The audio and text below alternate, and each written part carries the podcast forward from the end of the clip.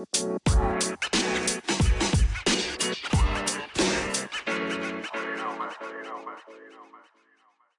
everybody, it's Mark. And Doug, of course.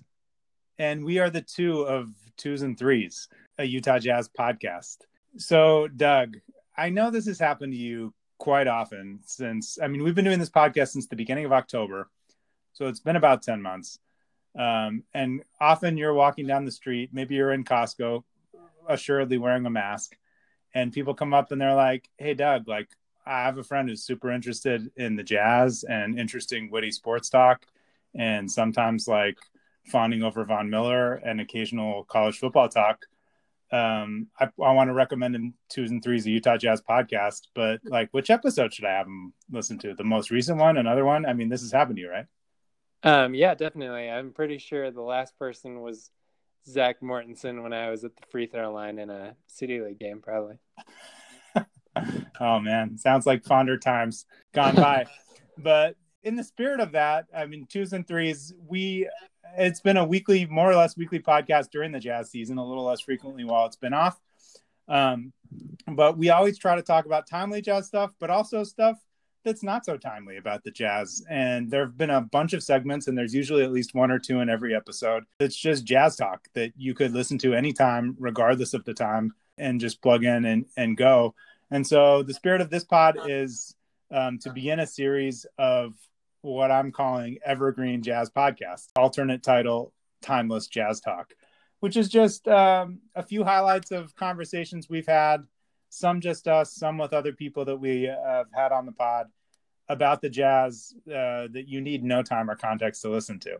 Yeah, this, this is our treat just for the fans to give them that content that they've been searching for but that is still relevant and not needing time. That's right. So I'm gonna we'll we'll put a few more of these out. This is the first one of these. This covers a few conversations from our first two or three episodes of the pod.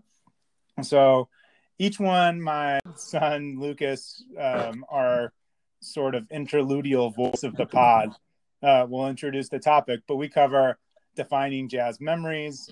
We cover thoughts on Quin, thoughts on Rudy, um, best centers, weird takes on jazz mascots, and uh, even our grandma joins this one. So, hope jazz fans enjoy. Um, listen up. We'll have regular pods going too, still, but we want uh, just to throw these out here every now and then um, for a quick listen. So, have fun. Stay, hang in there out there. Hang in there out there.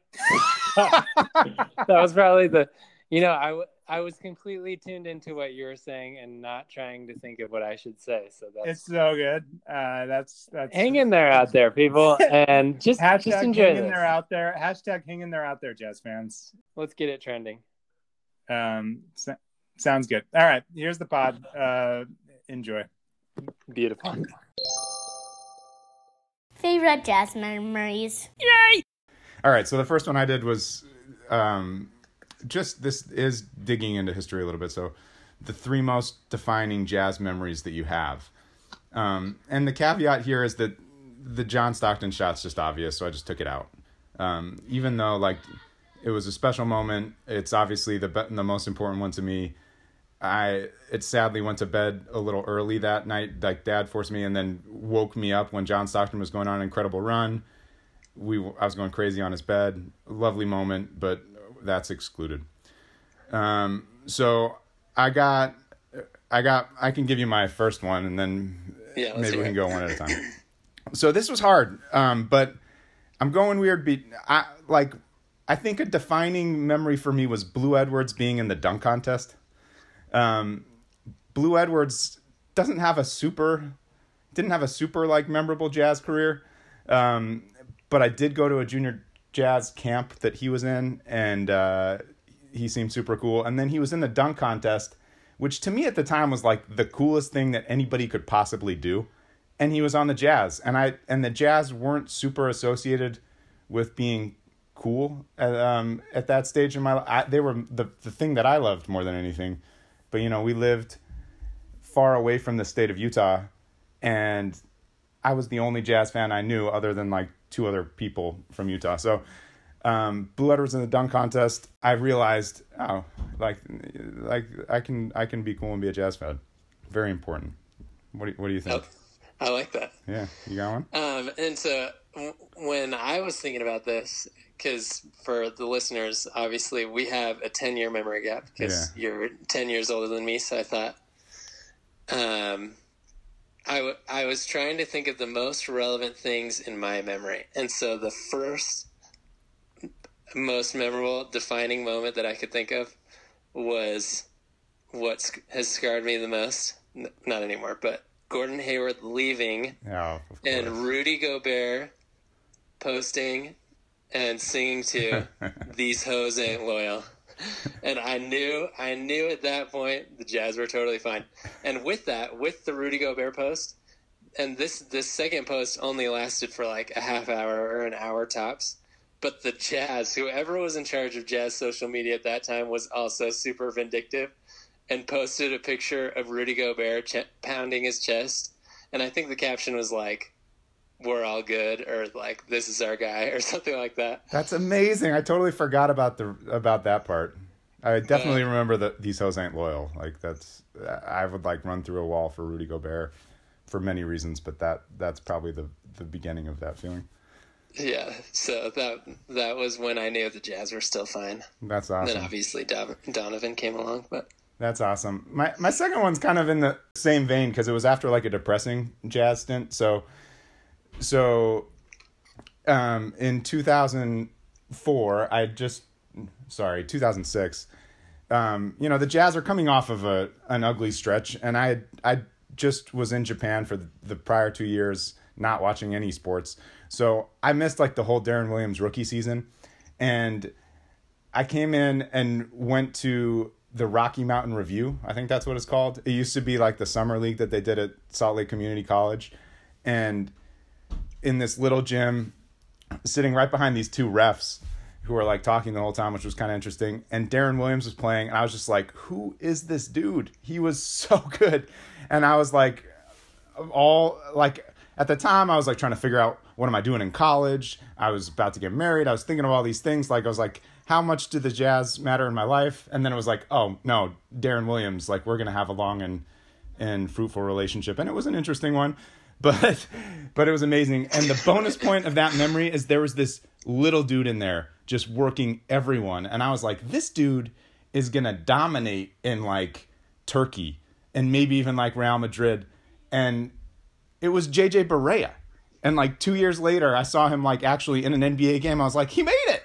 And th- anyways, kind of kind of random memory, but that, that's funny. So that wasn't one of my top top memories, but I actually that's like my first Jazz memory is a Deron Williams summer league game. I don't think I was there with that one. I, uh, with you, but I I do remember my dad saying like, or our dad obviously saying like, "Oh, we're gonna go see Deron Williams," and I was like, "What the heck is Deron Williams?" Yeah. And then yeah, it was all changed after that.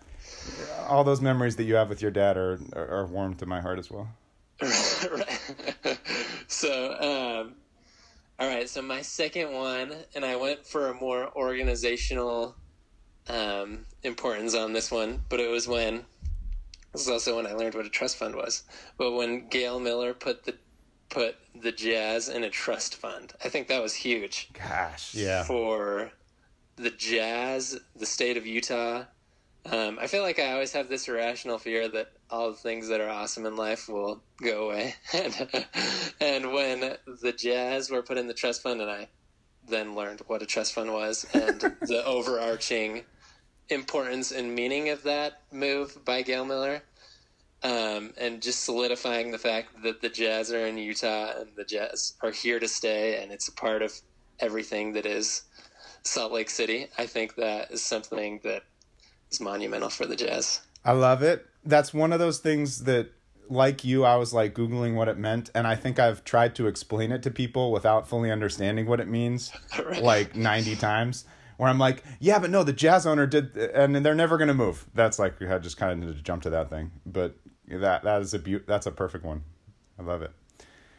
All right, I'll give you my third. This was hard. I had a few, you know, I went back and forth with a few things, um, but I'm trying to go through you know the span of the history, but this, this might be on your list. I don't know. Um, so, Jazz playoffs a couple years ago. I am in North Carolina at our, our, sisters. Two of our sisters were living like in the, both in Durham at the time, and it's game one of the Jazz Clippers, and my family's flying back to California that night or the next morning, and I'm like all day we're all excited for this game. I kind of turn it on, everybody bails, everybody bails in the whole house Stephanie and her family, Michelle and her family, my Kristen, everybody was not my wife. Everybody goes to sleep, and like two seconds in, um, Rudy gets hurt, right? And I'm just like by myself, muttering like a madman. I've been so excited for this playoffs, and then Joe Johnson just like pulls me from the the depths of despair, and I, when he made that shot, I was like screaming, I was jumping, no one was around. It, and I was across the country with you. I was there with you. I, I don't even know why we weren't on the phone. Like that. That's an interesting, you know. I don't know if like time and technology can explain that, but it was. I was alone, and it was amazing. It was like life affirming. It was you know. Uh, it instilled faith in the, the human experience. Uh, everything about it was perfect. It was, it was like exactly what you want from fandom. Derek Derrick Favors just played like a lion. It was it was amazing. And but Joe Jesus just taking it to the cup right there. It was I don't know. I'll never forget that. Yeah, that that was awesome. That was on my list, but it, um, I I feel like Joe Johnson could have only played that one game for the Jazz, and he is forever enshrined in my like Fab Five of 100%. the Jazz. Hundred percent. Um, but okay, so my last one and this is also a little more. I think it, it was the same season, um, and it was um, around the time where the Jazz started to go on their on their big run. But um, it was when Quin Snyder just went ballistic and showed the Jazz and Donovan and all the guys his loyalty when he got. I think it was his first um, his first time he was ever ejected, and I don't know if you remember this, but hundred percent. I remember this. I think about this uh, like regular, like maybe daily. It was he just he literally just chose to go ballistic just to prove a point and just to show the guys that he was always going to have their back and go for them. But I remember watching it and I was like, oh my gosh, like Quin Snyder, he's trying to get thrown out. he, he, literally like he was, went out after each one of them, like pointing at them. Like, uh, oh yeah, was he was amazing. pointing at them. He was screaming at everyone, and then Donovan and Joe Ingles ended up having to grab him. yeah, but didn't like back. Donovan? I'm not conflating memories. Didn't Donovan then like afterwards like put his hands up to get the crowd to cheer louder or something after they kicked him out? Gosh. Yeah, and I think the the big like his thing was that like Donovan wasn't. He was just like getting hacked, and really like everyone on the Jazz was getting hacked, and they weren't calling anything and he just went berserk. And honestly, I think ever since then, I don't know if it's like like under the cuff that like all the refs just have respected the Jazz so much more ever since that moment, and I, I, I think that was that was defining for like this era of the Jazz. Totally, it was, it was huge. Yep, uh, I, this is perfect. I, I, literally, I'm like kind of amped up right now, and I, I just woke up. Mark loves Quin. Yay! Quin Snyder has now officially become my favorite coach all time, which is really hard for me to say. Doug, when Jerry Sloan retired, I remember this so vividly. I was, I was, it was my third year of law school, and it was the third. It was like the last semester. I already had my job. I, things were lined up. So I was really focused on that jazz season. Like we got Al, we had Al Jefferson. We had like the, I, I was super hyped for him. Um, Gordon Hayward, I was like coming around a little bit on him. Um, but we had like the Paul Millsap miracle in Miami thing. Like I was just in, but the, it wasn't going super great. And then there was the whole Bulls game, and but I was still like a big believer. And I get in my car to drive to school, and like it comes on sports radio Jerry Sloan's retired. And it's like you hit me with a ton of bricks. Like I was, I literally said to Kristen afterwards, this is bad. I don't know. But I was like, I feel, I don't even say names. I feel like when a prominent religious leader in my life had died. when Jerry Sloan retired. That was my description of it. Uh, I didn't, you know, it wasn't like a uh, PC thing or whatever, but th- that was just me being honest. And so that's how much I love Jerry Sloan, baseline.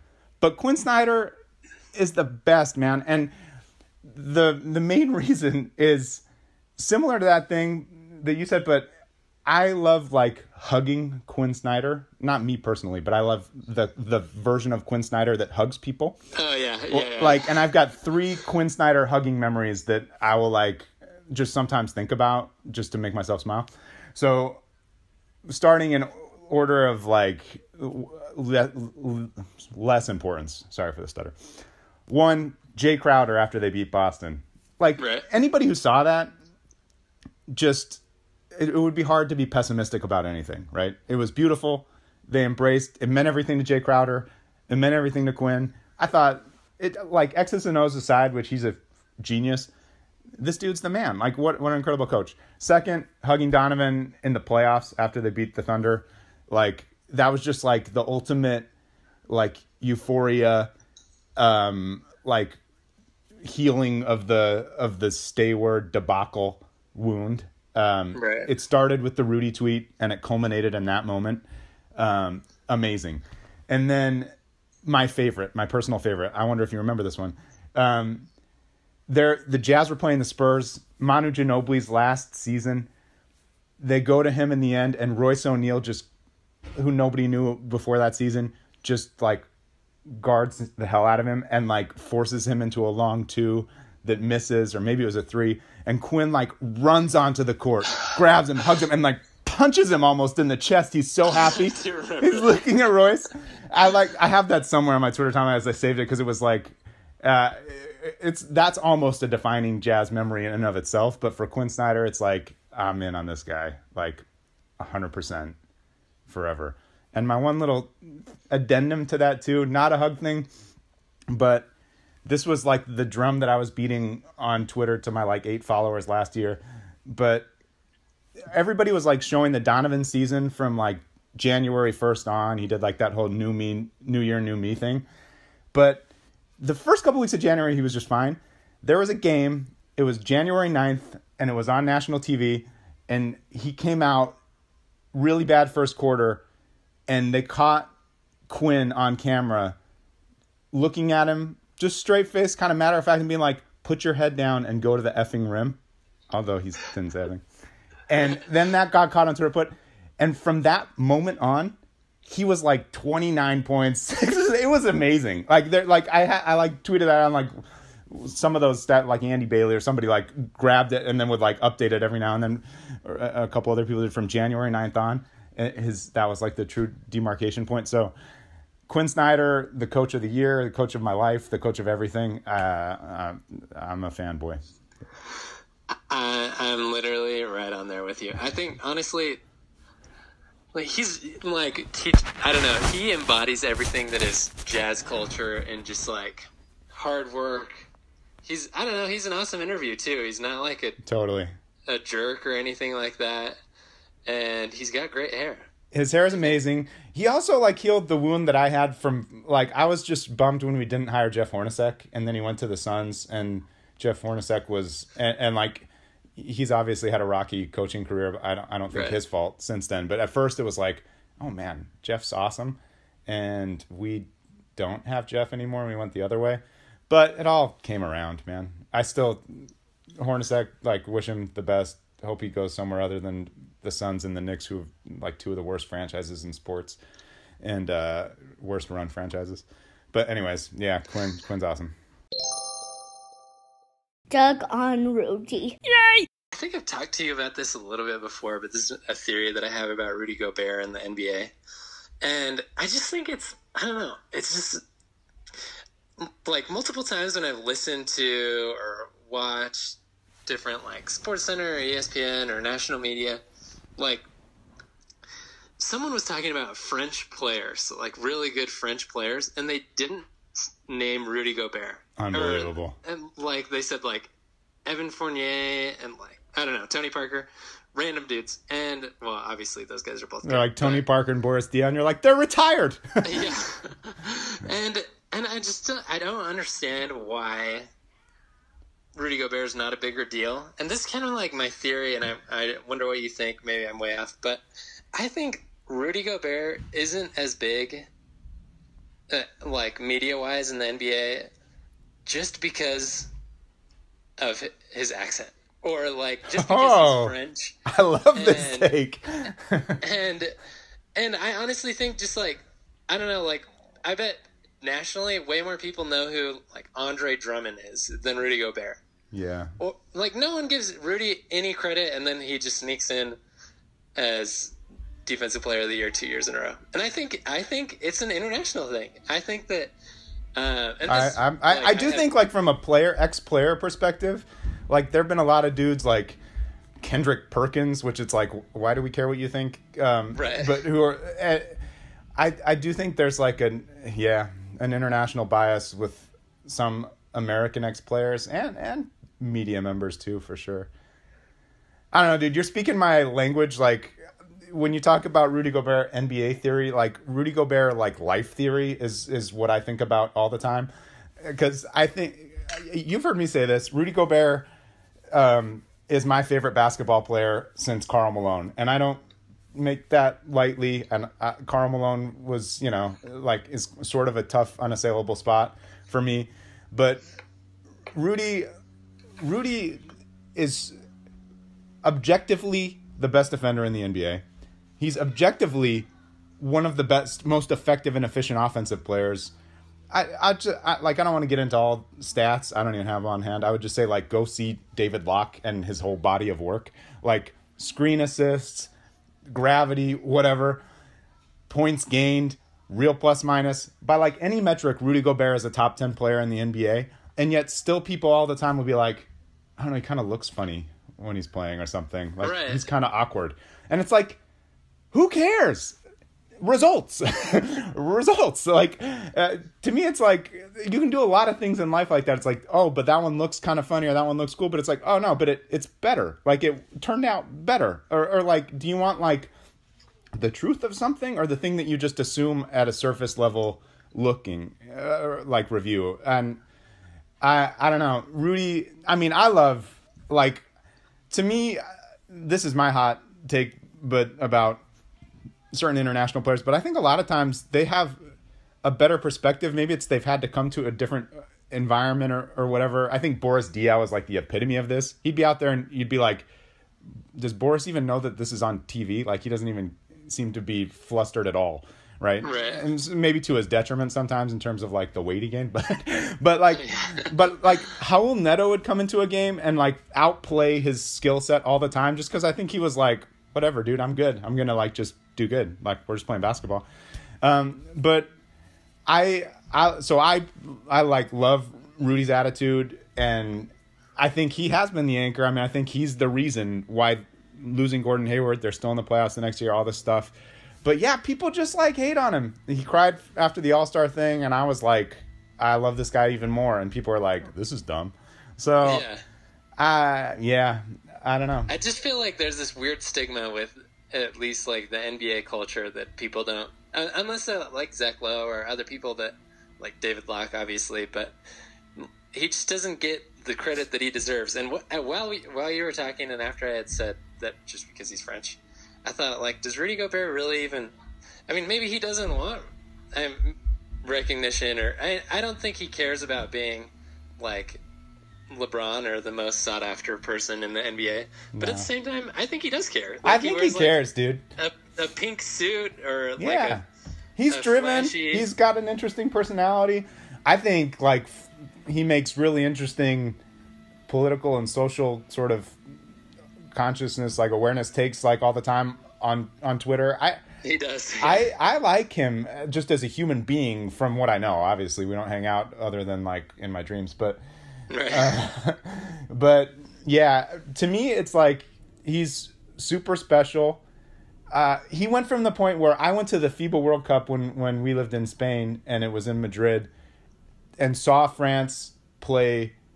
Um, I'm pretty sure it's Croatia. It was whatever team Bojan Bogdanovich now on the Utah Jazz is on. And I was like, kind of at that point, not even that focused on Rudy Gobert as a Jazz fan. He like came in with like sort of that level of sort of like he was just the real. Oh, we got that dude with like the super long arms in the combine, right? And Yeah. we had favors and we had Kanter and stuff. And he went. He dominated that game. He dominated that tournament and knocked off Spain with the Gasol brothers. And I can tell you, the hype train for Spain in that tournament was massive. It was in Spain. All those guys were in their prime, and and Rudy Gobert was the reason that France beat Spain.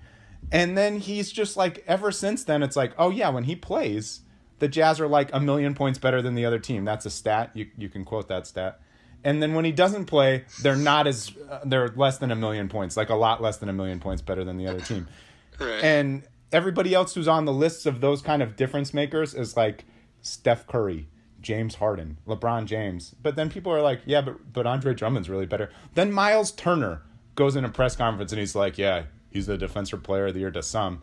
And then Rudy goes out and gets like so 20 something, 16 and three blocks. And Myles Turner's like one, two, and one. And I'm like, dude, I want the U.S. to win this, but I really don't like you right now. And I'm rooting for Rudy Gobert. So, um, I don't know. Yeah, it's it's it's a funny thing. I uh, you know I've joked about this with you before, but like my secret like hope dream or whatever is that like they that he wins Finals MVP before he wins uh before he's on an All Star team. But I, I think I think he'll probably be on an All Star team this year because they'll, their record will be good enough.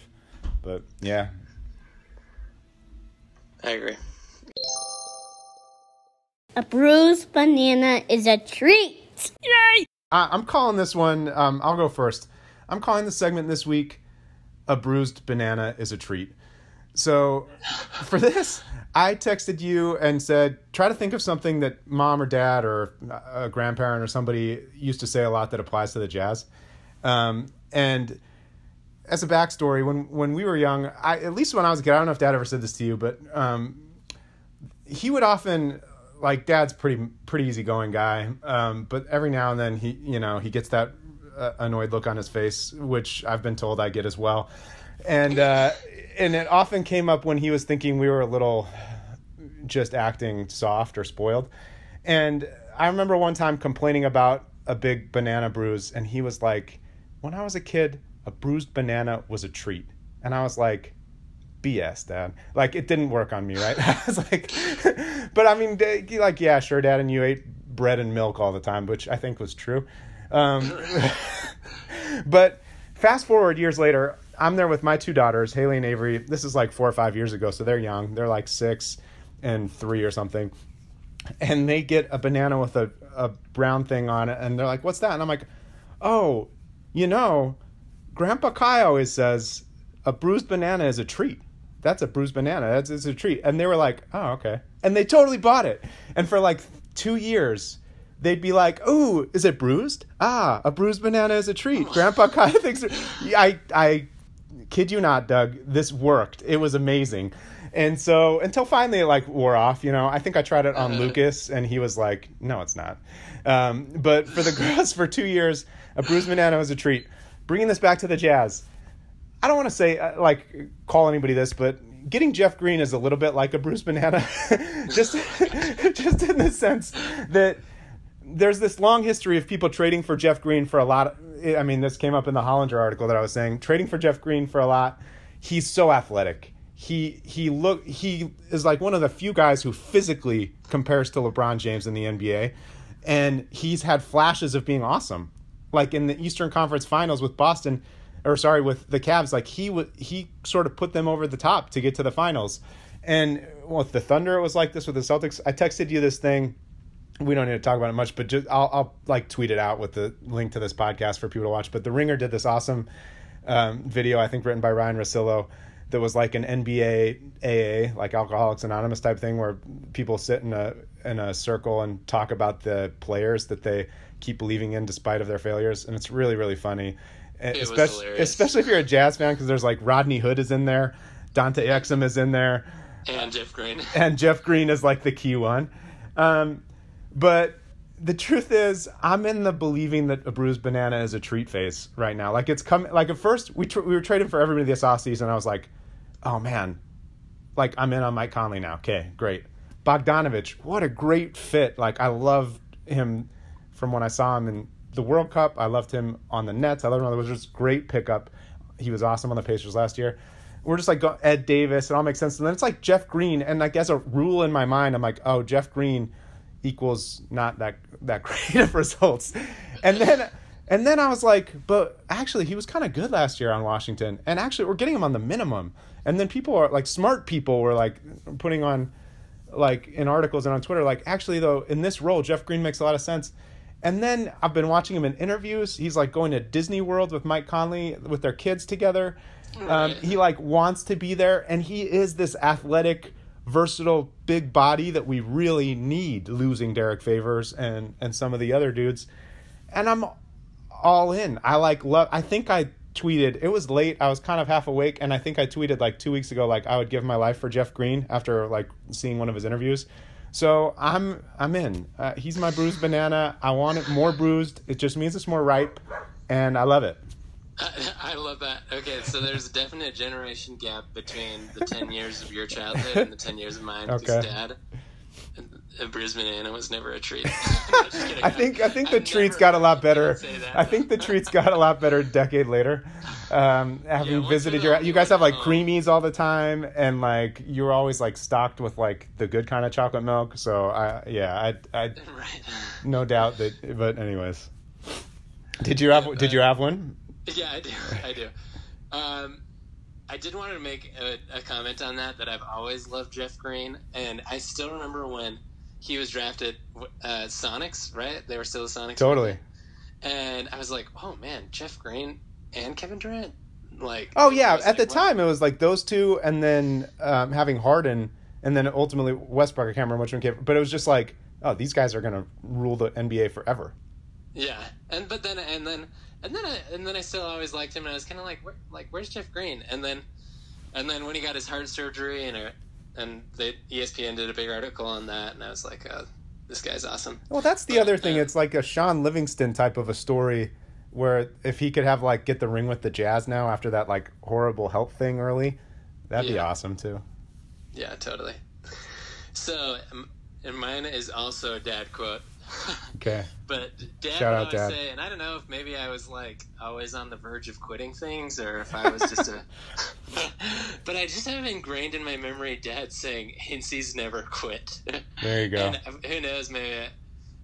I mean, I quit soccer, but uh, football, I think it was a good choice. But You, I always thought you had a future in soccer too. Is the problem? right, I could have been a goalie. You could have been the. That's like the American prototype for players in Europe. Is like, you're the goalie in the Premier League right now. But anyways, Yeah, I know. I quit. Sorry, Dad. and Hincy's weren't supposed to, but and so so I thought of that when you when you said to think of um, famous parent or grandparent quotes, and I think that's kind of like the mantra for the Jazz, and I feel like they've just continually been building up to where they are right now through through the rough days of a young Gordon Hayward and post Deron Williams to now the beauty of Mike Conley, Donovan Mitchell, Rudy Gobert, Jingles, all the guys.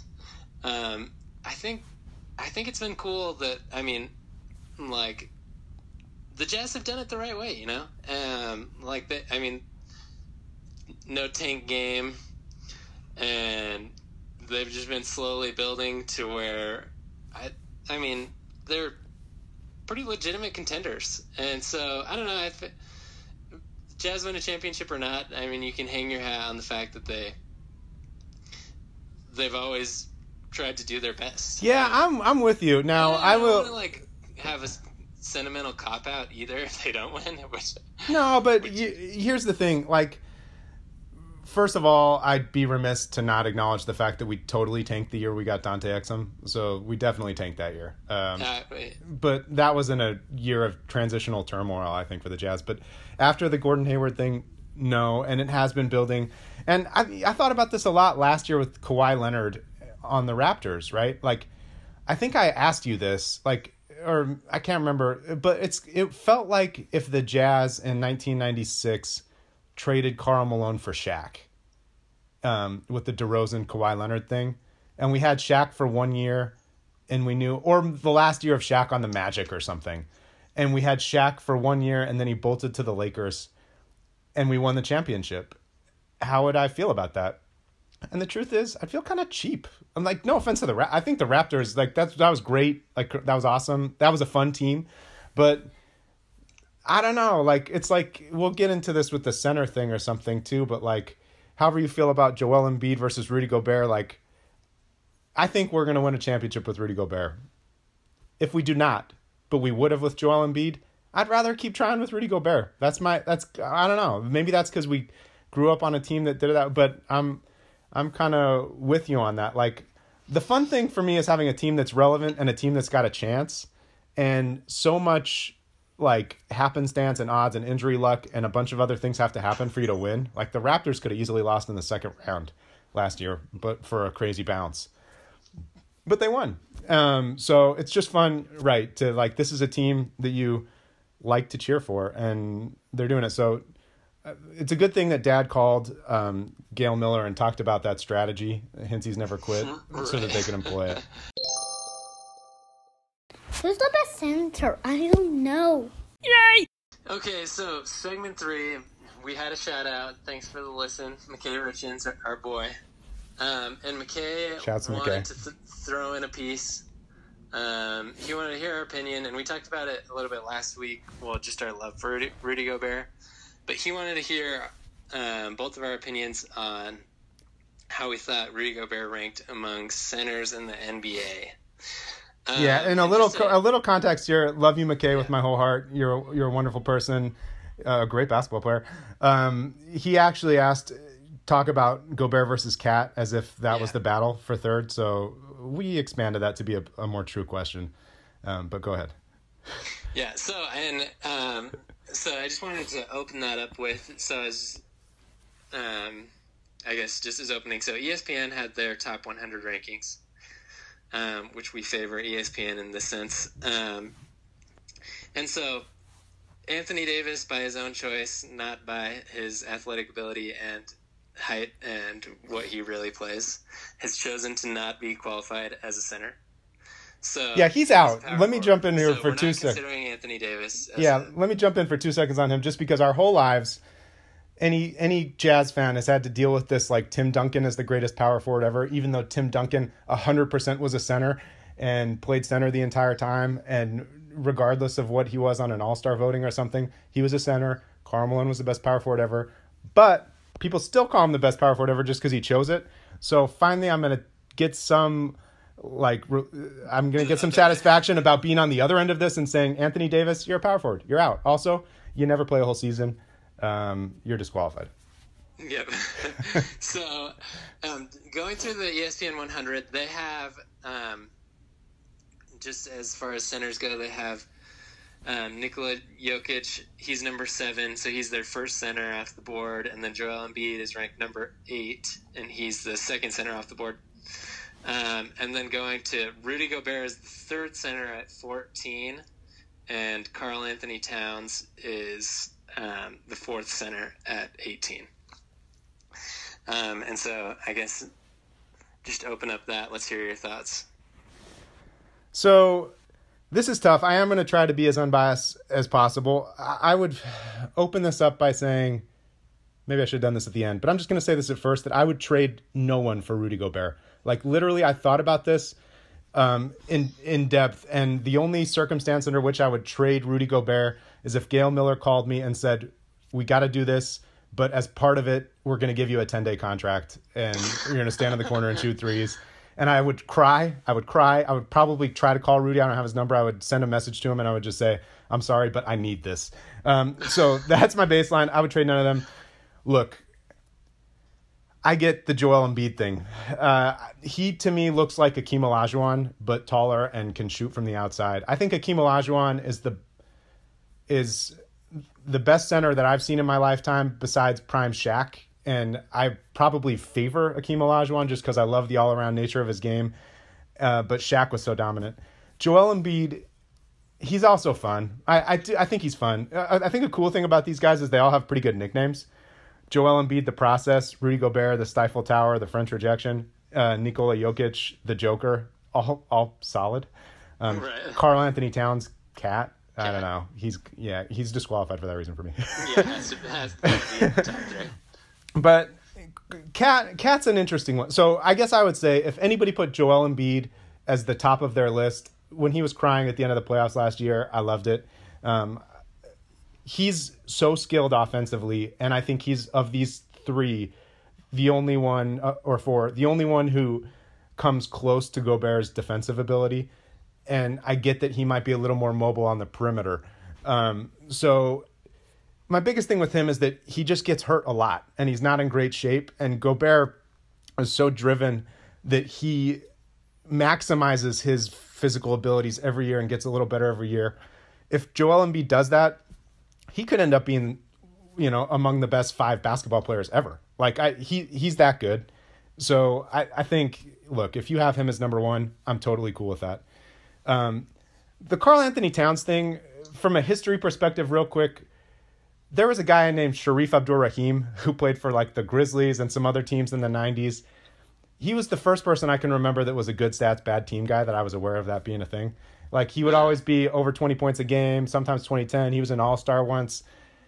Karl-Anthony Towns is way better than him. I, I wanted to call him like a Shareef Abdur-Rahim. Like I had like all these advanced stats um, that I pulled up, and they're a lot more kind to Karl-Anthony Towns than I thought they were going to be. But at the same time, he's he's been like chosen by the GMs in the preseason before as the guy to build a franchise around. Yet they've had some talented teams, and they can't get they get in the playoffs like once. They lose in the first round. His playoff stats are uh, way way below his regular season stats. He's got it a lot. He's got the whole game, the whole package, but he is not shown it to me yet. So I I don't know if you're if you chose him over Gobert, I would just fundamentally disagree with that. Yeah, and uh, and I have this like weird echelon of like people that have it factors and and Totally. like guys that when it comes to like building your team around them, like they have to have the it factor. That's why I feel like Anthony Davis and the Pelicans never worked out, and why I wasn't. I I don't know. I, it's like kind of soft, but like not as big of a power move as I thought when like him going to the Lakers because like Anthony Davis, I feel like when when has Karl-Anthony Towns like when has he helped the T Wolves win when they when they really needed it? You know, like when are they when have they done anything big in the playoffs or I mean, you can't just like throw it all on Andrew Wiggins, you know? No, and if legend holds true, literally last year, Jimmy Butler in practice took like the four guys at the bottom of the bench and and destroyed Wiggins, Towns, and the rest of the starters in a pickup game, and then had someone from ESPN come and interview him after, about it afterwards. So, if you're telling me Wiggins is a top ten player or top three center after that, give me a break, man. Gobert would have at least hit him in the face, and like Gobert would have not stood for that. I just also like if you swapped out Gobert on those Minnesota teams with Butler and him, and you put Wiggins on the Jazz, or sorry, not Wiggins, Towns. I just think the Timberwolves would have made the playoffs. I think they would have been better. I, I just think baseline, he's going to get you into the playoffs. And I think that's the same for Jokic. And I think that's the same for a healthy Embiid. Um, and so to me, he's the clear fourth. He could end up being better. That's that's that's where I would try to be fair. Here's one thing I would say. I think the Gobert versus Jokic is super interesting because Jokic, I think almost every NBA writer and non-jazz fan would say Jokic is better. Uh, last season he was outstanding offensively, but when I was doing I went to basketball reference and you can compare players like I, so I put in these four guys and it has advanced metrics, it has basic ones. The thing that I was most interested in was this metric called win shares. Um, I don't fully understand how it works, but it's meant to be a way. I think Bill James, who like invented modern sports analytics, like did this. I don't know if it was a baseball stat first, but it's meant to like calculate what one player's effect on winning is on a team the most basically, and like the, how much of a their team's win is attributable to things that they do statistically. And there's an offensive stat and a defensive stat. And the offensive win shares, like I think this is cumulative. I'm not sure, but like of of these guys, um, like Jokic is off the charts, and on defensive, like Gobert is like worlds better than everybody. But if you do it by per 48 minutes, Um, Gobert has .218. I realize this is, doesn't mean anything to most people, but point or me even .218. Jokic has .214, and then Townsend and Embiid are under two. And I just think, and def- I just think it's super, it's super interesting because Nikola Jokic is a brilliant offensive player, and he, he's actually better at defense than people give him credit for, just because he's big and smart. And Yeah. Rudy Gobert is a spectacular defensive player, and he's also a lot better on offense than people give him credit for because he's big and smart. And I so to me that's like a real good debate. And I think last year you would have had to say Jokic had a better year. Um, And so I, I had no problem with people putting Jokic as first or second team All NBA and Rudy Gobert being third. But I'm just like this is the matchup that I want to watch over the next two or three years. They're in the same division. They're both on teams that I think people are starting to warm up to the idea of Jokic as a, a superstar, but they wouldn't. They're not the conventional or like the perimeter oriented superstar that's in the NBA now, and they're also on like smart teams that have built smartly around them and have other guys like Jamal Murray Donovan Mitchell. I think he's way better than Jamal Murray, but who need to like ascend for them to be really good. And I just think it's a fun Rocky Mountain rivalry. Yeah, I agree. And I also, I think like just what if you're casually watching, um, it's. I I mean, it's harder to see the awesome things that Rudy's doing versus um, Karl-Anthony Towns, Embiid, or or the Joker. So I mean, that's why these advanced metrics and stats are so nice. That Yeah, he led the league. This is my I mean, favorite one. Story. Yeah, this is my favorite one because I think it's an easy stat to understand that, but you don't think about very much. But he leads the league. He he did last year, I think the year before too, by a long shot in screen assists. So that leads to direct. It's like anytime you set a screen and the guy you're screening for scores um, immediately, and you know that's a why is that different than an actual like assist where you pass them the ball? It's the same thing. It's leading to points on offense. So Right. he just accounts for more offensive production than you think. Um, so look, if you if your list was Joel Embiid, um, Nikola Jokic, Gobert, Towns with an asterisk that Towns has uh, worlds of talent and could get better, I think that would be. A f- wait, did I put Jokic for second? Yeah, Gobert. Yeah, yeah, I think that would be fair. Uh, my list would probably switch Gobert and, and Jokic, and all I'd say about Embiid is there's a thing around Utah that if you follow Jazz Twitter, you probably know. It's called DNP Gobert, which means uh, every time he comes, he doesn't seem to play against the Jazz. And they should put on the injury list did not play. take the heat. You know, normally they play did not play like hamstring injury, or if it's Rodney Hood, did not play gastroenteritis, uh, but or gastric distress. But with uh, with Embiid, it's did not play Gobert. I don't know. Come play, Joel. Come to Utah and play this year if you think you're the best center in the NBA. Agreed. Was that not very I biased? think- Was that a little too biased? No, that was beautiful. All I right. think that's the best way to end the segment. um, We're in the torso, by the way. we're in the torso. It's getting funky. Weird NBA mascots. Yay! Um, okay, so should should we just uh, Jae Crowder this thing into a four point play and do one quick bonus thing? Yep. All right, you want to go? Yeah, I'll go. Okay, so I didn't even tell you mine until we were right before. But so my um, and one has to do with mascots and team names. So this week I was um, it was the Bucks game. I, st- I was watching the start, and then I had to go to like a, a school meeting or something like that. And so I was listening on the radio, and David Locke was playing a recording of an interview that he had of Mike Conley before the game, and and Mike Conley said, um, "I just love being a Utah Jazz," and he stopped, and I was like, "Wait." did, like did it cut out like but then he kept talking and i was like did he just say a utah jazz and i thought what the heck? and then and then i thought through it and i was like a utah jazz a utah jazz and i was like it's weird that and and i've been looking through all the other teams like i'm an atlanta hawk i'm a boston mm-hmm. celtic he was a memphis grizzly but when you say you have to say I am a member of the Utah Jazz or I am a Utah Jazz. It's too much. But you can't It's say com- I am a Utah Jazz. I just thought it was so funny, and I was just sitting in the car and I was like, "This, this is good. This is good." but Uh, there's only a couple other teams that like I am a Miami Heat. You can't really say that. Or um, I am an Orlando Magic. Like, what is a Magic? I don't know, but I just thought it was. That's perfect. I've got nothing to add to that other than that. I'm just I en- thought I'm just enjoying it. Grandma knows best. Um, okay, so my bonus thing, um, our grandma, uh, our mom's mom, Grandma Peggy, Grandma Peggy Matthews, we love you. Um, if you were to see me on Facebook, you would see that basically over the last two years, my only interaction on Facebook, other than like posting Instagram pictures, is um, conversations after every jazz game, regular season and playoffs, with our grandma, who is a diehard jazz fan. Um, it's it's kept my sanity. At um, it's talked. You know, every time I'm writing to my grandmother, I have to tone back my crazy a little bit.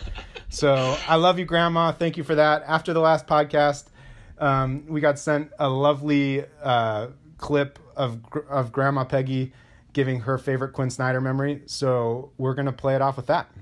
Thanks for listening. Boom. Have a good one.